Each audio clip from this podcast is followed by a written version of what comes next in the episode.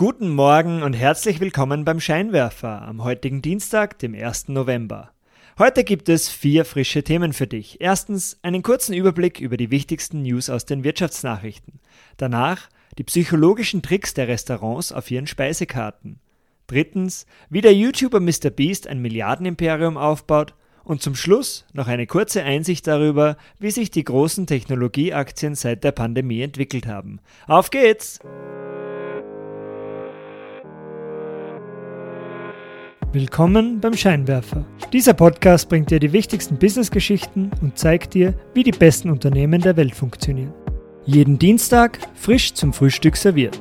Unterhaltsam, auf den Punkt gebracht und 100% relevant. Sei informiert und triff bessere Entscheidungen. Um keine Ausgabe mehr zu verpassen, melde dich gleich jetzt auf www.derscheinwerfer.com für den Newsletter an. www.derscheinwerfer.com www.ecom.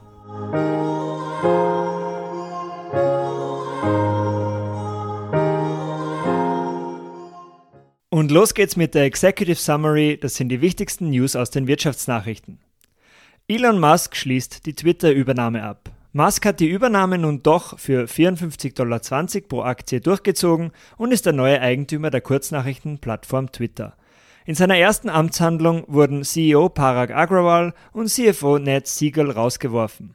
Laut weiteren Medienberichten soll die Belegschaft nun zeitnah um bis zu 75 Prozent gekürzt werden.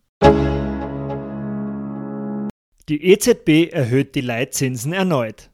Am vergangenen Donnerstag hat die Europäische Zentralbank den Leitzins um 0,75 Prozentpunkte auf 2,0 Prozent erhöht.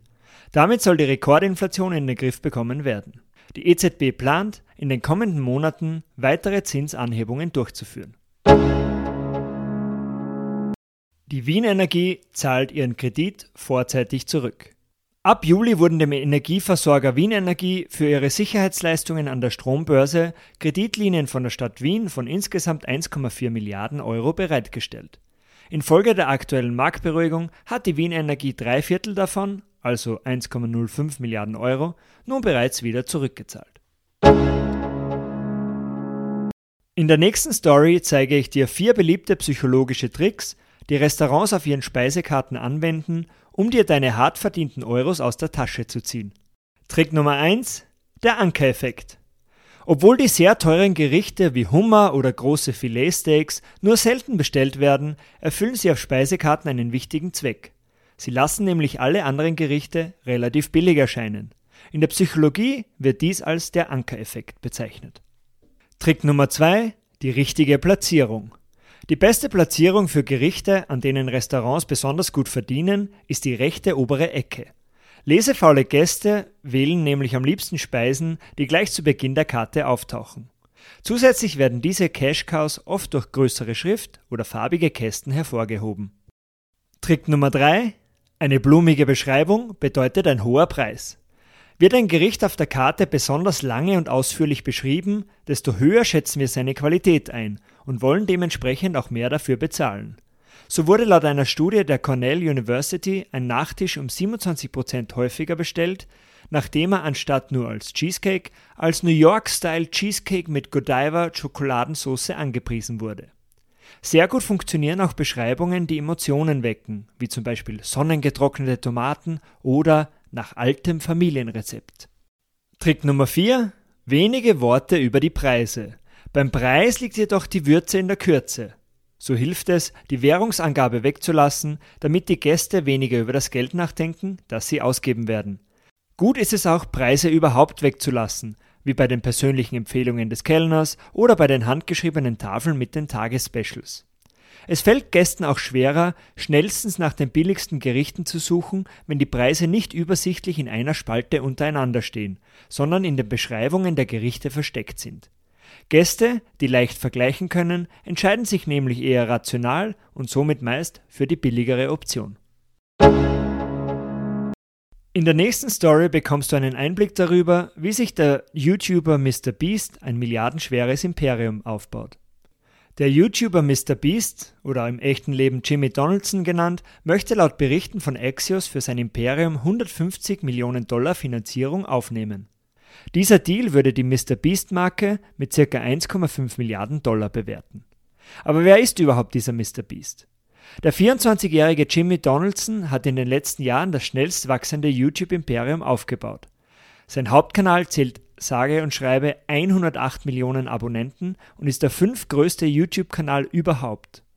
Zusätzlich betreibt Donaldson weitere YouTube-Kanäle, wie zum Beispiel Beast Reacts mit 20 Millionen Abos, Mr. Beast Gaming 29 Millionen Abos, Beast Philanthropy 10 Millionen oder Mr. Beast Shorts 16 Millionen.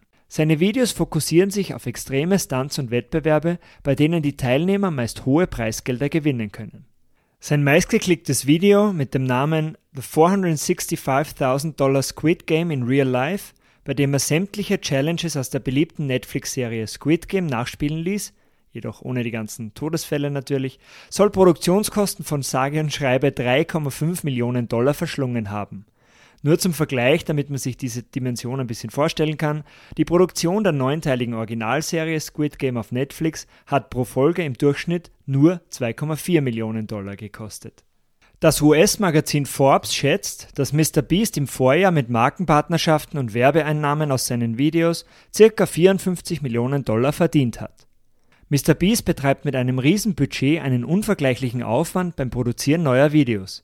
Dies schafft für andere YouTuber eine hohe Eintrittsbarriere, die das Kopieren seiner Ideen extrem erschwert.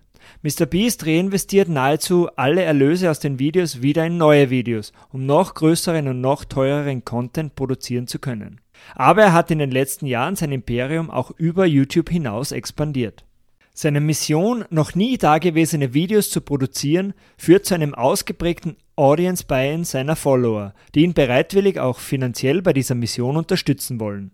Im Dezember 2020 hat MrBeast mit MrBeast Burger eine eigene Restaurantkette ins Leben gerufen, die anfänglich nur mit einem sogenannten Ghost Kitchen Konzept funktionierte.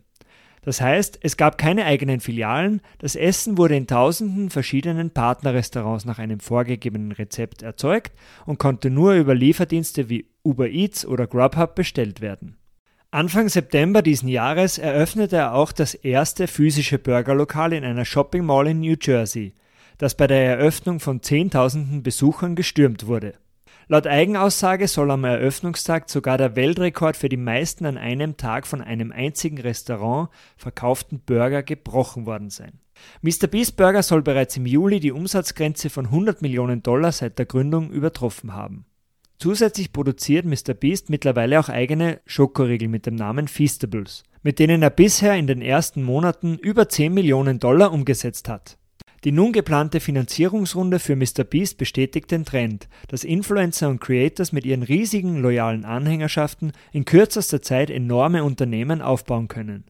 Sie nützen damit ihren direkten Zugang zu einem Millionenpublikum, um mit physischen Produkten weitere profitable Standbeine aufzubauen und sich dabei aus der Abhängigkeit von den Algorithmen der großen Tech-Konzerne lösen zu können.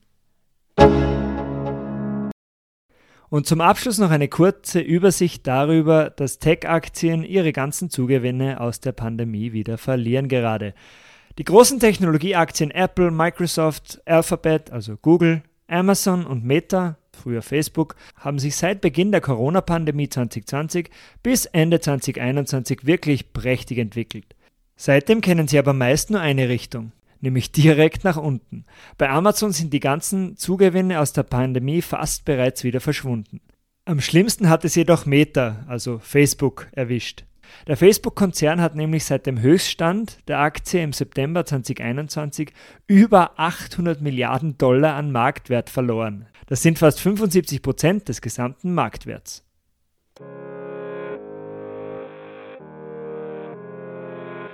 Das war's auch schon wieder für heute vom Scheinwerfer. Vielen Dank fürs Zuhören. Wenn dir diese Ausgabe gefallen hat, leite sie doch am besten gleich an deine Freunde und Freundinnen weiter. Um keine Ausgabe mehr zu verpassen, melde dich gleich jetzt auf www.derscheinwerfer.com für den Newsletter an. www.derscheinwerfer.com. Bis zum nächsten Mal. Ciao!